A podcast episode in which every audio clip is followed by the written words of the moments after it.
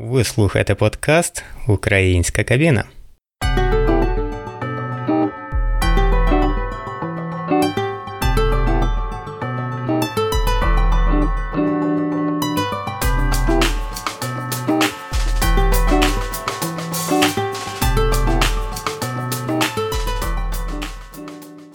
Друзі, привіт! Це Дмитро Кушнір, і у мене для вас приємні новини. Природа настільки очистилася, що до мене з ремонту повернувся мій комп'ютер. Саме на ньому монтуються випуски. Мені вже дуже хотілося з вами поспілкуватися, я вже думав робити випуск на якомусь мікрокалькуляторі, але ні. Цьому завадив захід Polyglot Gathering, який несподівано підкрався і на деякий час повністю захопив мою увагу. Але про той захід ми поговоримо якось іншим разом. А сьогодні до нас завітав Микола Климчук, книжковий перекладач, автор популярного телеграм-каналу Примпер. Примпер це примітки перекладача. В'ю до інтерв'ю.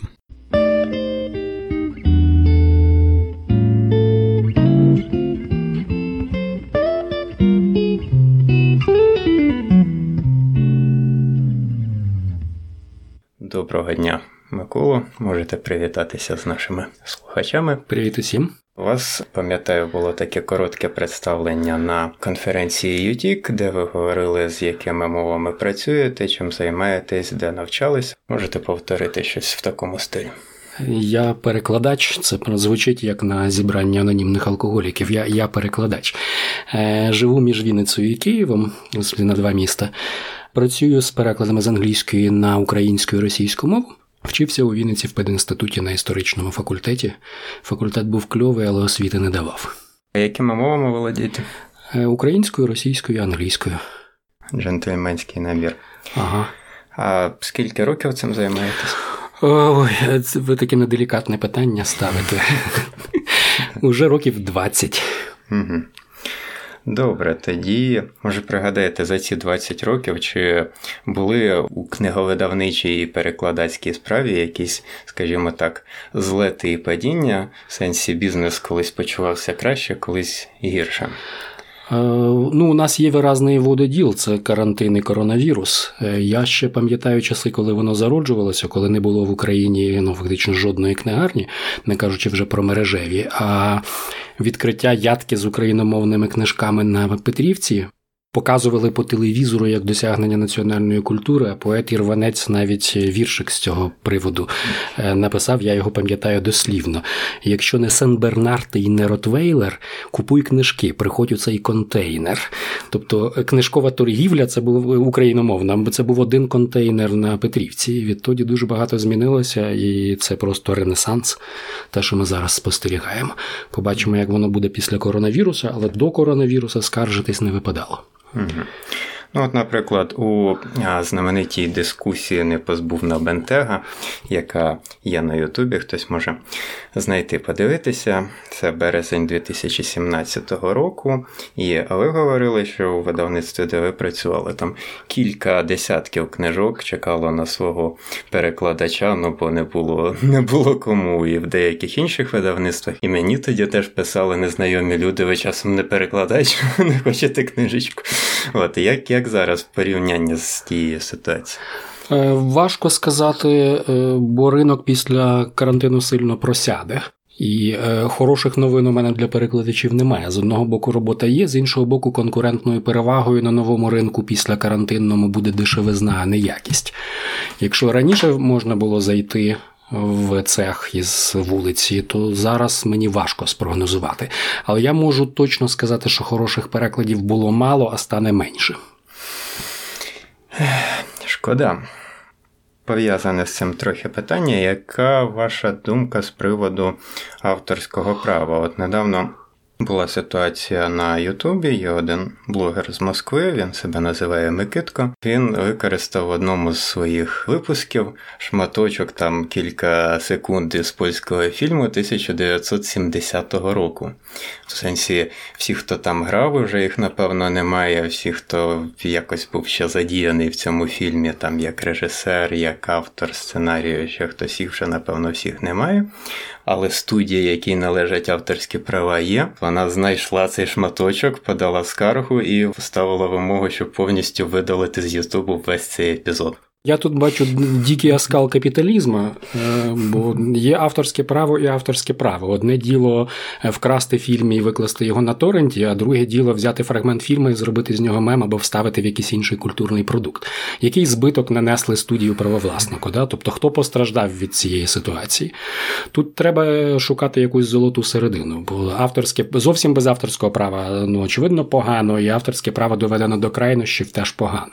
А в плані книжок, от як вважаєте, скільки повинно зберігатися авторське право, що обмежує викладання в інтернет і таке інше для автора книжки, і авторське право стосовно перекладу книжки? Я тут відповім е, цитатою із 12 стільців Ільфа Петровича з Золотого теля, точно не пам'ятаю, согласія є продукт при повному непротивленні сторон.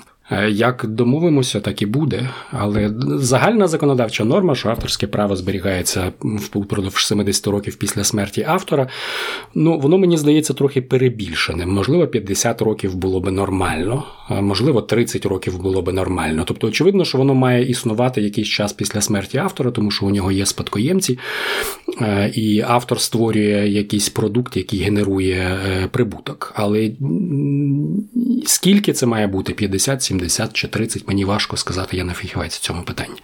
А зараз хочу порекламувати таку класну штуку, як ваш е, виступ з тієї самої конференції UTIC. Він з'явився в інтернеті кілька місяців тому. Дуже класний запис, дуже якісний. Можливо, частині аудиторії буде цікаво, що там є слово з трьох букв у першій частині, причому воно йде двічі підряд, причому перший раз його затерли, а другий раз ні. Вийшло як в анекдоті про поручика Ржевського, який хотів розказати віршик. Я я на цю тему знаю інший анекдот, як Фаїну Раневську казали, що ну, нет такого слова жопа. Вона здивувала странно, жопа є, а слова нет. Так, е, до чого це я? Там ви говорите, що переклали книжку про Фейнмана за 31 день. Свята правда. Так, і це був такий незвичайний експеримент, мабуть. А як виглядає ваш звичайний робочий день, звичайний робочий процес? Дуже банально, сіро і нецікаво. Прокидаєшся вранці, снідаєш, вмиваєшся, чистиш зуби, сідаєш за комп'ютер, е, робиш денну норму. У мене це 5 сторінок. А якщо якесь є термінове замовлення або тісний дедлайн, то ну, робиш більше, ніж 5 сторінок. Але норма, якою я стараюсь дотримуватися, це 5 сторінок. Як правило, це триває десь з 10 години до 2, до 3. Потім обідаєш і займаєшся чимось іншим дотичним до ремесла. Або ну, читаєш, або пишеш щось щось готуєш лекцію і таке інше. І так з дня у день нічого ефектного і видовищного. Робота перекладача на роботу Джеймса Бонда, на жаль, не схожа. Добре, значить, однією з таких справ, якими ви займаєтесь у вільний час, є телеграм-канал Примпер. Ми, як читачі, нам напевно зрозуміло, навіщо ми на нього підписані і навіщо ми його читаємо. А вам, як автору, що він дає? Е, це точка виходу. Уявімо, що ми сконструювали самогонний апарат.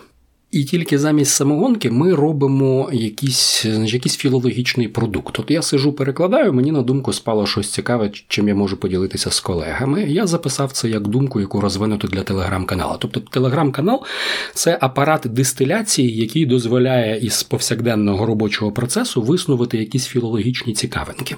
А чи правильно я розумію, що раніше цей канал можна було знайти у відкритому пошуку, а зараз. А зараз він закритий і вхід туди за інвайт-лінком.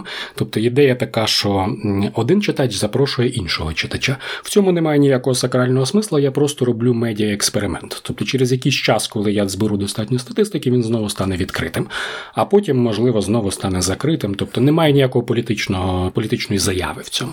Так, то взагалі в телеграм-середовищі вважається, що це трохи моветон, якщо канал недоступний відкрито. Чому? Тому що ну, це коли люди рекламують себе десь, вони дають оце посилання, на нього людина натискає і якби зразу підписується, і без цього не може подивитися, що там всередині. Е, тут є одне застереження, я не реклам... не ну, рекламую себе ніде. Реклама суперечить моїм е, філософським переконанням.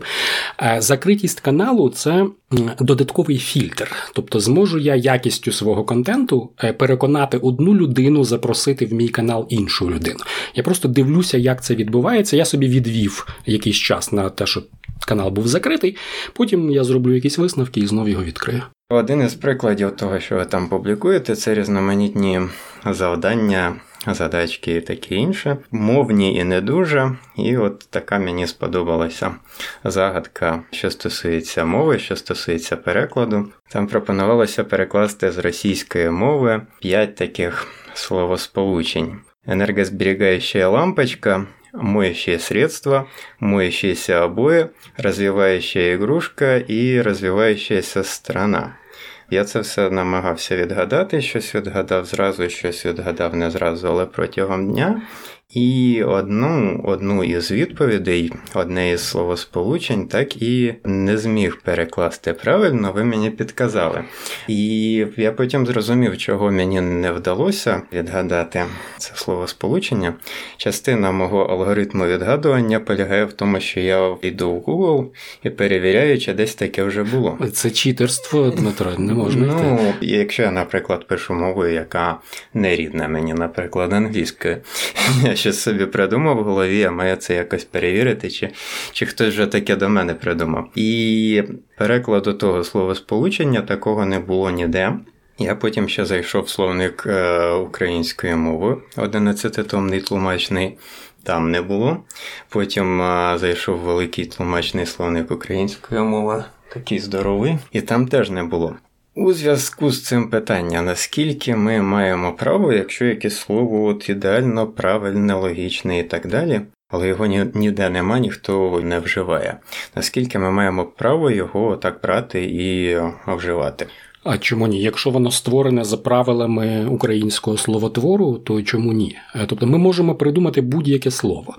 Як казав Майк Йогансен, якщо ви сказали слово, значить воно є. Так він відповідав на питання, чи є в українській мові таке то слово, і називається слово. Його відповідь була: раз ви назвали таке слово, значить воно є. Але не кожне з придуманих слів буде мати сенс, тому що є закони словотвору. От, скажімо, я на дозвіллі перекладаю Лоліту Набокова, і е, Гумберт поїхав лікуватися від порочної пристрасті в Арктику, і там його оточують в російському автоперекладі арктичні мхі. Я в українському перекладі вже е, придумав слово мшанець. Його оточували мшанці. Слово мшанець у значенні убога арктична рослинність не існує. Є такий районний центр в е, Волинській чи в Тернопільській області. Я впевнений, що читач, який буде читати це плином, да, от він просто читає. Він навіть не запідозрить, що такого слова немає, тому що воно контекстуально вмотивоване і ніяк не суперечує українському словотвору. І, взагалі, мені здається, що обов'язок кожного перекладача не те, щоб обов'язок, да, така культурна місія, це е, розширювати лексичний діапазон української мови і час від часу придумувати неологізми. Головне, щоб вони були хороші. Так мені уявлялося, що коли людина там пише художній твір, наприклад, прозовий, ну може бути, якщо віршований твір, то взагалі be my guest. А от так от перекладач, особливо, якщо він пише, ну, скажімо, ну, це всі назви виробів, вони могли десь продаватися, і якщо вони, припустимо, випущені за кордоном, це могло б бути перекладено. Оця етикетка, чи там якісь е, правила користування. От, Чи можна от там взяти і вжити таке слово, яке, ну, скажімо так, не дуже популярне? Е, тут нема, немає апріорної відповіді, треба дивитися адхок по місцю, да? е, значить, яка задача, які, з яким текстом ми маємо справу, яка завдання перед нами стоїть. Тут апріорно дуже важко говорити. Але давайте дамо слухачам спойлер. Значить, енергозберігаюча лампочка українською мовою буде енергоощадна лампочка. Зверніть увагу в магазинах побутової техніки, скільки виробників не знають, як по-українськи називається їхній же товар. Вони будуть писати енергозберігаюча лампочка, особливо, значить, прогресивні напишуть енергозберігальна лампочка, бо вони вже чули, що в української мови своя система суфіксів. І мало хто додумається до абсолютно питомого і стародавнього слова енергоощадний. Була ощадна каса, да, зберігательна каса. Чому не може бути енергоощадної лампочки? Ну, про лампочку то я вгадав одне з перших словосполучень, це зразу спало на думку. Ми дійсно користуємося синхроністи таким виразом, там енергоощадний. От, до речі, про активні дієприкметники. Наскільки можна сказати, що їх в українській мові немає взагалі? Є. А якщо є, є. то де? Є. Є і завжди були. Е, і відмовлятися від них гамузом це ознака такого мовного пуризму. Да? Ми знаємо, ну, знайдемо активні дієприкметники у будь-яких класичних авторів, яких важко запідозрити в тому, що вони не знали української мови чи мусили особливо прогинатися перед радянською владою. Ви знайдете їх в будь-якому тексті Максима Тадеєвича Рильського, да? який був. Видатним стилістом. Ми знайдемо їх у Ягансена, який був одним з найкращих стилістів в українській літературі ХХ століття. То як собі вирішити, чи підходить? Їх треба уникати, е, але не треба їх боятися як коронавіруса.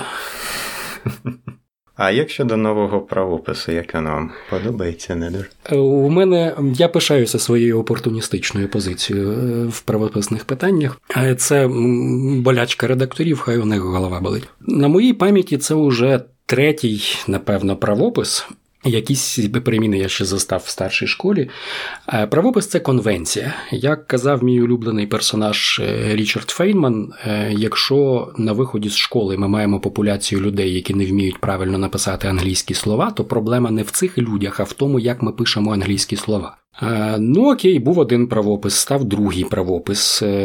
Я впевнений, що ми доживемо до третього правопису, а хтось, хто буде вести здоровий спосіб життя, і до четвертого. Тобто я не бачу предмета для, для суперечки. Якісь норми, очевидно, з'явилися раціональні, е, скажімо, пів зі словами пишеться окремо, ну так, їх треба писати окремо. Правопис має, на моє глибоке переконання, спиратися на бритву окама, не множ сутності без причини. Правопис, в якому менше правил, краще, ніж правопис, в якому більше правил. Якщо в правописі правил стало менше і винятків з них стало менше, значить правопис розвивається в правильному напрямку. Але цей шлях далеко не закінчений, бо правопис це значить, е, постійне це вічне тривання. Ще одне питання маю про спаринг переклад. Я теж беру участь е, в усьому цьому русі, і, до речі, я сподіваюся, цей випуск вийде досить швидко, і ті, хто слухає, теж зможуть е, долучитися ще. Розкажіть в двох словах, що це таке, навіщо це? На телеграм-каналі Премпер я проводжу такі перекладацькі майстерні. Цей метод я називаю спаринг-перекладом. Я пропоную учасникам невеличкий фрагмент книжки, в якому є кілька грабель замаскованих. Е, вони присилають е, свої спроби. Я їх докладно коментую, тобто розбиваю на реченнях і по реченнях коментую. І потім даю, даю для порівняння власний переклад цього фрагменту. І порівнявши два варіанти, ми можемо зробити висновок про якісь е, методи перекладу, прийоми ремесла в який бік рухатися, що читати, в який бік думати і так далі. Це дуже корисний метод. Е, власне, його можна практикувати самостійно, взяти, наприклад, яку-небудь класичну книжку пані Боварі, якщо ви з французькою мовою працюєте, да? перекласти сторінку і порівняти з тим, як це зробив Лукаш. І ви дуже багато про свій переклад зрозумієте. Я теж вважаю, що дуже цікава вправа. От я відкрив, і з одного боку розумію, що це просто підряд кілька абзаців із книжки, яку ви от перекладаєте, можливо, зараз, і можливо прокидаєтесь Франції, сідаєте за комп'ютер, і от такий текст у вас перед очима. З одного боку нічого надзвичайного, з іншого боку, там мало не кожне речення взяти, і складається таке враження, що автор спеціально знав, що його перекладатимуть, і спеціально деякі речі такі туди заклав. І дійсно цікаво, як як учасників. А я е, нашим гіпотетичним слухачам е, дам підказку. Смисл спаринг перекладу і перекладу взагалі, і тренування в перекладу полягає в тому, щоб не було випадкового слова вжитку, щоб перекладач розумів, які слова він вживає, в якому порядку і чому він це робить. Тому що випадковий неусвідомлений слововжиток він неминуче веде до художньої поразки. А до речі, про невипадковий словожиток.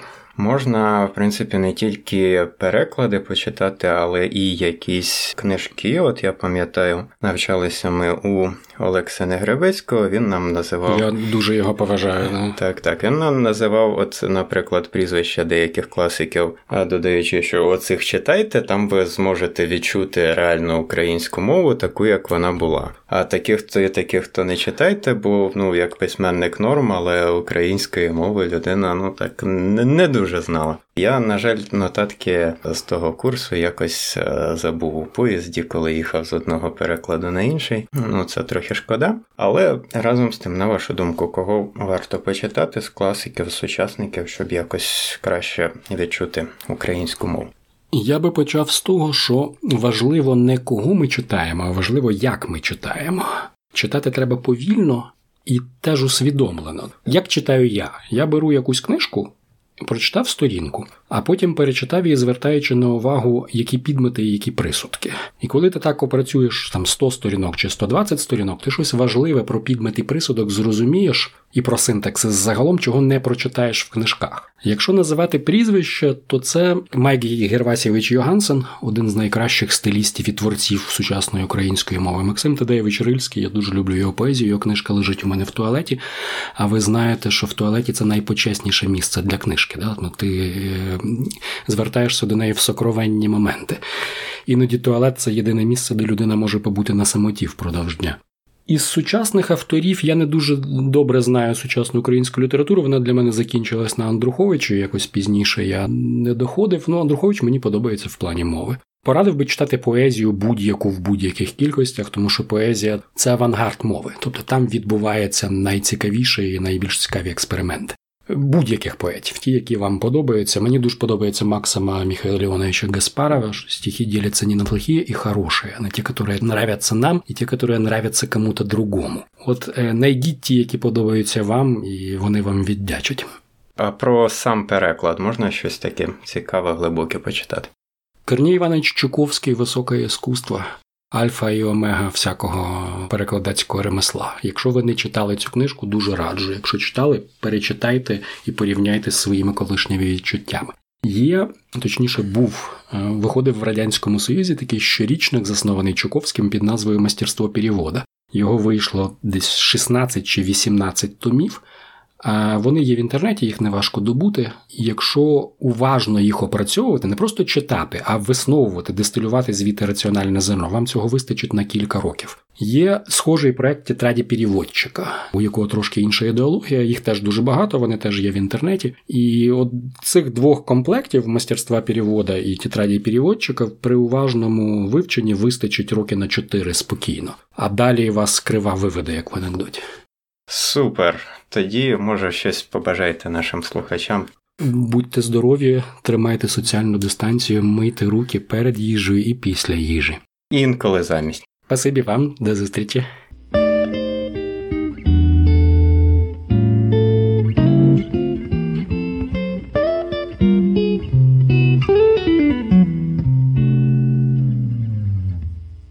Не знаю, як вам, мені сьогоднішнє інтерв'ю дуже сподобалося. Будуть додаткові матеріали, будуть посилання на інші інтерв'ю з Миколою. А також буде есе відомого російського письменника-опозиціонера, який також говорив про важливість книг, які лежать в туалеті. І ще трохи важливої для вас інформації. Минулого тижня у мене стався день народження, і я на своєму каналі пропонував, як мене можна привітати. Невеличка передісторія. Я ще з перших випусків цього подкасту часом згадую про електронні пристрої для усного перекладу. Тут можна виділити кілька зацікавлених сторін. З одного боку є виробники таких пристроїв, які щоразу обіцяють, що от оце геніальний пристрій, який повністю замінить усіх синхронних перекладачів. Є самі перекладачі, які щоразу довго сміються, коли чергові практичні випробування таких пристроїв терплять поразку. Є звичайні люди. Від багатьох перекладачів ви можете почути байки про учасників конференції, які намагалися поцупити наушники зі словами О, вони класно перекладають, візьму додому, там іноземний фільм подивлюся. Але завдяки гучним заявам виробників різних електронних перекладачів, така ідея здається усе менш дивною. Я навіть чув у фірмах, які стають обладнання в оренду, що до них звертаються охочі позичити саме навушники, для яких не потрібен живий перекладач. Ну і нарешті багато разів, обговорюючи цю тему із людьми з різних країн, чув від них, що у них є приятель, в якого є приятель, в якого є такий пристрій. але я ще жодного разу не бачив людину, яка б сама мала такий пристрій, користувалася б ним, ну просто Google Translate не рахуємо. От я і вирішив зібрати кошти, купити один з таких пристроїв, випробувати, як він працює, поділитися з вами результатами. І у вас є можливість поділитися важко заробленими коштами, щоб ми купили дійсно якийсь гідний пристрій. Як я вже згадував, це посилання вже публікувалося у моєму англомовному каналі. Частину коштів вже зібрали, вже аж одну гривню, і тепер залишилося ще трохи докинути. Я знаю, что есть люди, которые могут принести кто двадцатник, кто десятку, кто тридцатку, кто пятерку, кто трешку. Вы знаете, я так думаю, что ну, не меньше штуки баксов, я думаю, мы должны принести каждый.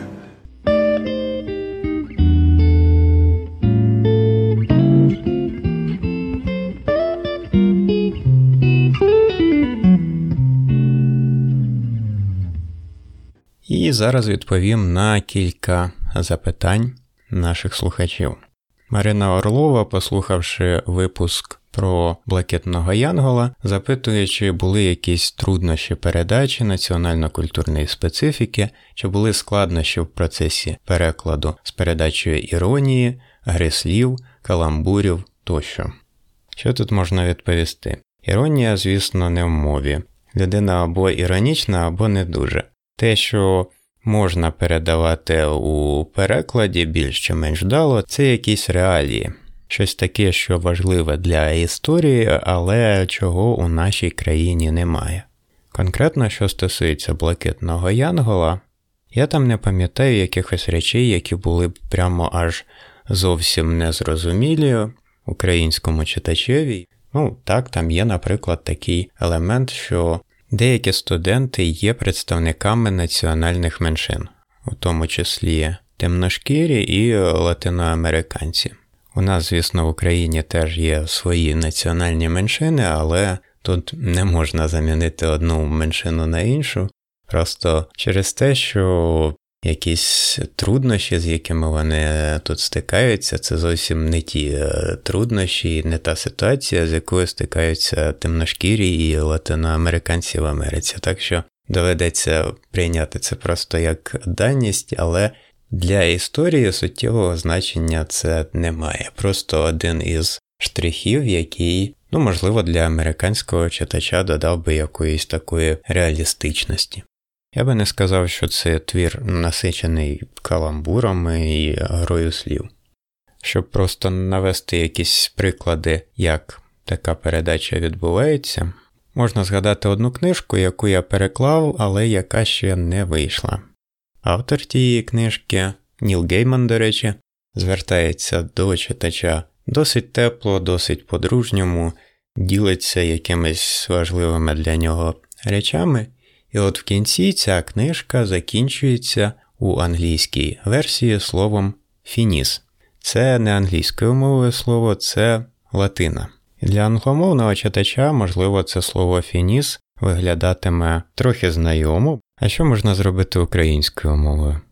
Можна або лишити фініс, але тоді буде схоже, що перекладач втомився і е, з останнім словом вирішив не заморочуватись. Можна перекласти як кінець, але тоді не буде цього містичного ореолу, не буде цієї відсилки до культурної давнини і глибини. Я пропонував, щоб е, остання сторінка закінчилась так. Думаєте, я ще щось скажу? Ніт. Ще один цікавий приклад можна взяти у нашого сьогоднішнього гостя Миколи Климчука. Оце класний приклад перекладу гри слів.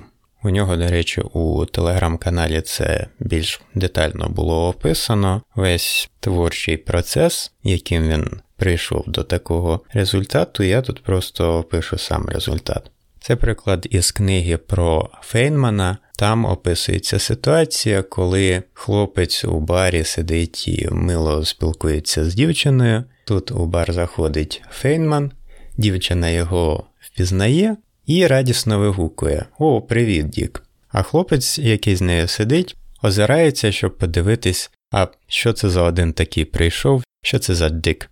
Ну і англійською мовою, звісно, маємо таке подвійне значення. З одного боку, Дик це просто скорочена форма імені Річард, з іншого боку, це слово, яким можна назвати статевий орган або обізвати якусь неприємну людину. І от у російському перекладі Сергія Ільїна, який Микола Климчук вважає найкращим перекладом цієї книжки російською, просто написано Дік у лапках. Ну, все логічно, переклав чувак. Англійською було Дік у лапках, російською вийшло Дік у лапках. Микола Климчук вчинив оригінальніше і написав, що це за додік. От як він це пояснює. Так зберігається яка не яка Рима, Дік Додік, а по смислу епізода Додік прекрасно підходить. А саме те, що у цього слова є зневажливий обертон, який добре вписується в контекст. До того ж, це їдишистське слово, димінутив від Давид, а Фейнман якраз ріс у єврейській сім'ї. Дякуємо Миколі за цікавий приклад. Ще два запитання. Одне запитання якось ставив мені сам Микола, він запитував, де зручніше слухати подкасти.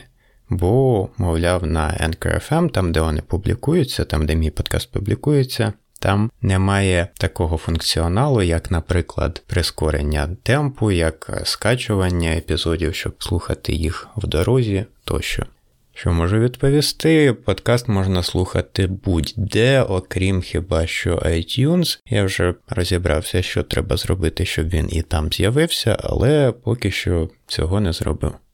Із тих програм, якими користуюся я, можу порадити дві. Одна називається Pocket Cast, інша називається Castbox. Перша добре підійде для тих, кому подобається слухати подкасти, не переглядаючи при цьому реклами. Особливо в тих випадках, якщо вам не потрібен функціонал зміни швидкості прослуховування. Я, наприклад, поки що ним не користуюся, я даю шанс записаним мовцям сподобатися мені такими, якими вони є. Так що Катерина Шульмана слухає за швидкістю Катерина Шульман, а Андрія Баумейстера я слухаю зі швидкістю Андрія Баумейстера.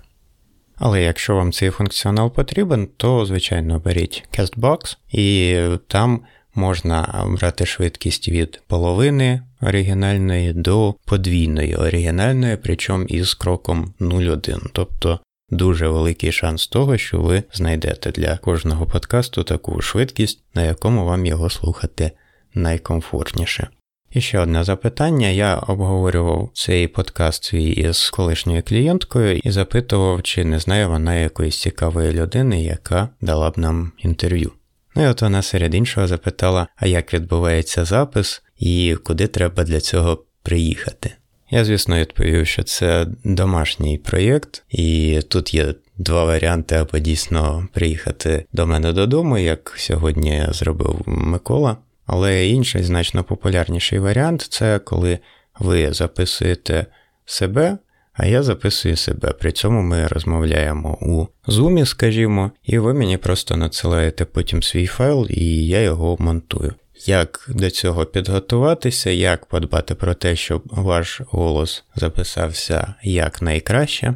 Про це я планую зробити спеціальний файлик, і якщо ви захочете віртуально завітати на інтерв'ю, я вам його надам, ви підготуєтесь і будете впевнені, що все пройде так, як треба.